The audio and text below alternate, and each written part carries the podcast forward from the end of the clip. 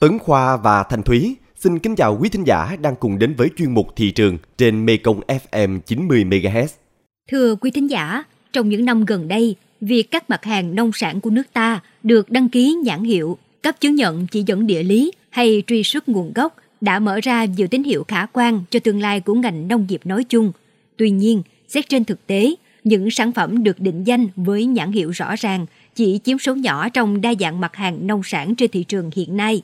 Điều này dẫn đến những mối lo về nguy cơ mất nhãn hiệu của nông sản Việt khi thị trường trong nước và quốc tế đều ngày càng gia tăng sự cạnh tranh.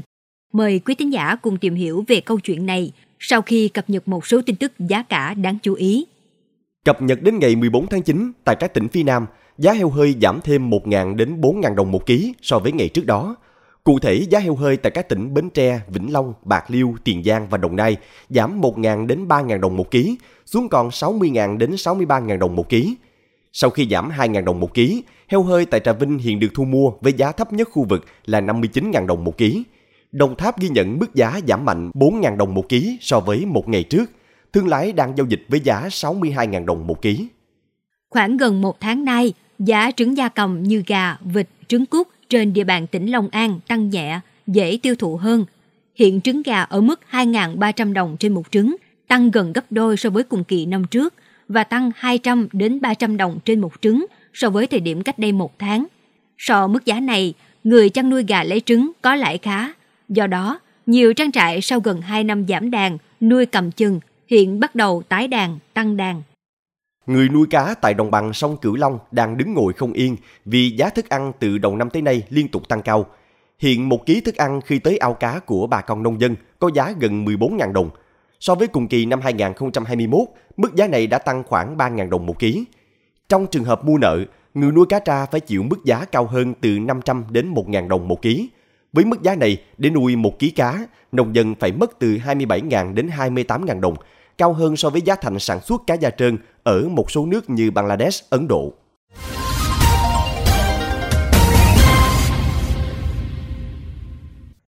Quý tín giả thân mến, tập trung xây dựng thương hiệu nông sản không phải là vấn đề mới.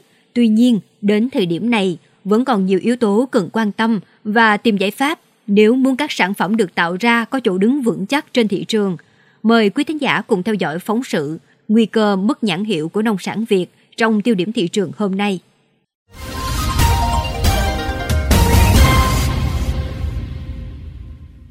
Theo số liệu thống kê của Cục Sở hữu trí tuệ, Bộ Khoa học và Công nghệ, tính đến ngày 1 tháng 8 năm 2022, nước ta có tổng cộng 116 sản phẩm đã được cấp chứng nhận bảo hộ chỉ dẫn địa lý cho các mặt hàng nông lâm thủy sản. Đây là kết quả đáng ghi nhận trong quá trình khẳng định thương hiệu các sản phẩm trên thị trường.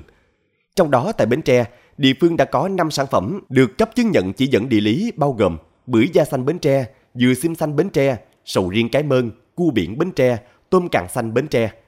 Thời gian qua, chỉ dẫn địa lý đã góp phần giúp tỉnh Bến Tre quảng bá thương hiệu sản phẩm đặc trưng của địa phương. Nhờ đó, sản phẩm có nhiều cơ hội tiếp cận người tiêu dùng, khách hàng trong và ngoài nước. Đặc biệt, thông qua chỉ dẫn địa lý, các sản phẩm của tỉnh tạo được lòng tin nơi khách hàng, đối tác khi khẳng định được nguồn gốc xuất xứ. Từ đó, người tiêu dùng, khách du lịch, nhà phân phối an tâm hơn khi lựa chọn sản phẩm. Ông Huỳnh Quang Đức, Phó Giám đốc Sở Nông nghiệp và Phát triển Nông thôn tỉnh Bến Tre, chia sẻ về những giá trị mà chỉ dẫn địa lý mang lại cho các mặt hàng nông sản nói chung. Cái chỉ dẫn địa lý thì à, ngoài nó nó khẳng định cái à, vị trí về mặt chất lượng nguồn gốc sản phẩm thì nó có cái à, giá trị thương mại. Đồng thời là nó cũng có thể là một cái dấu hiệu để mà nó chống cái hàng mà nó không đúng nguồn gốc xuất xứ.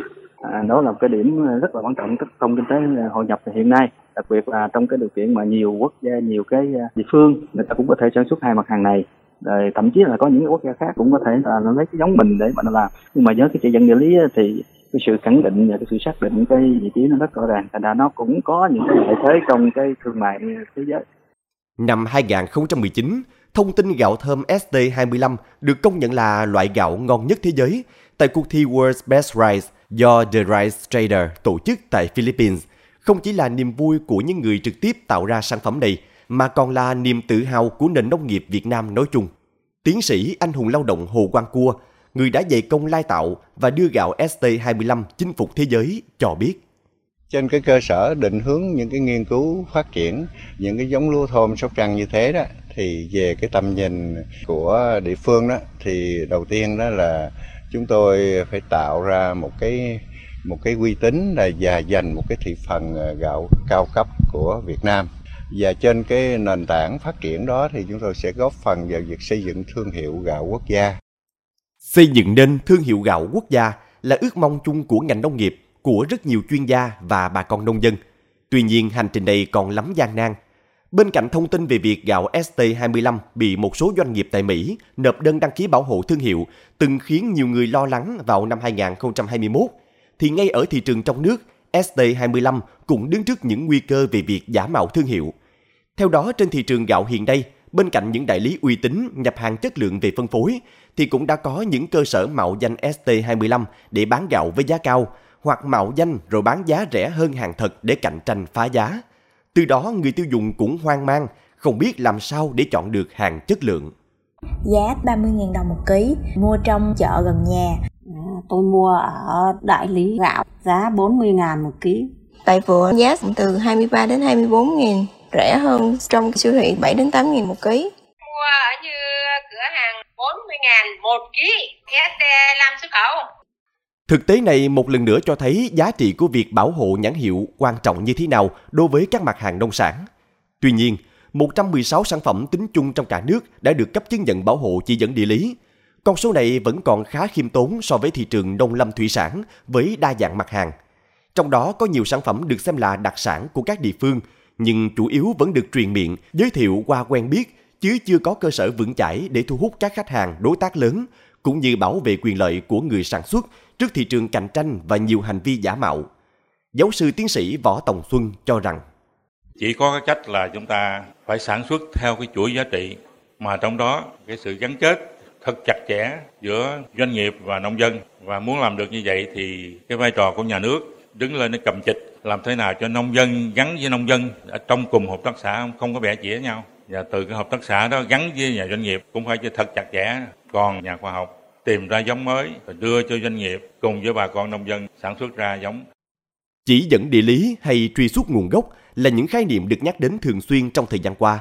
Đó không chỉ là cách để đảm bảo quyền lợi cho người nông dân, các doanh nghiệp thuộc lĩnh vực nông nghiệp, mà còn là hướng đi chung khi hội nhập kinh tế, mở rộng thị trường. Bên cạnh việc tạo lòng tin cho khách hàng đối tác, thì việc sớm xây dựng và khẳng định thương hiệu còn tránh những rủi ro về việc bị mạo danh hay thậm chí là đánh cắp thương hiệu nông sản Việt.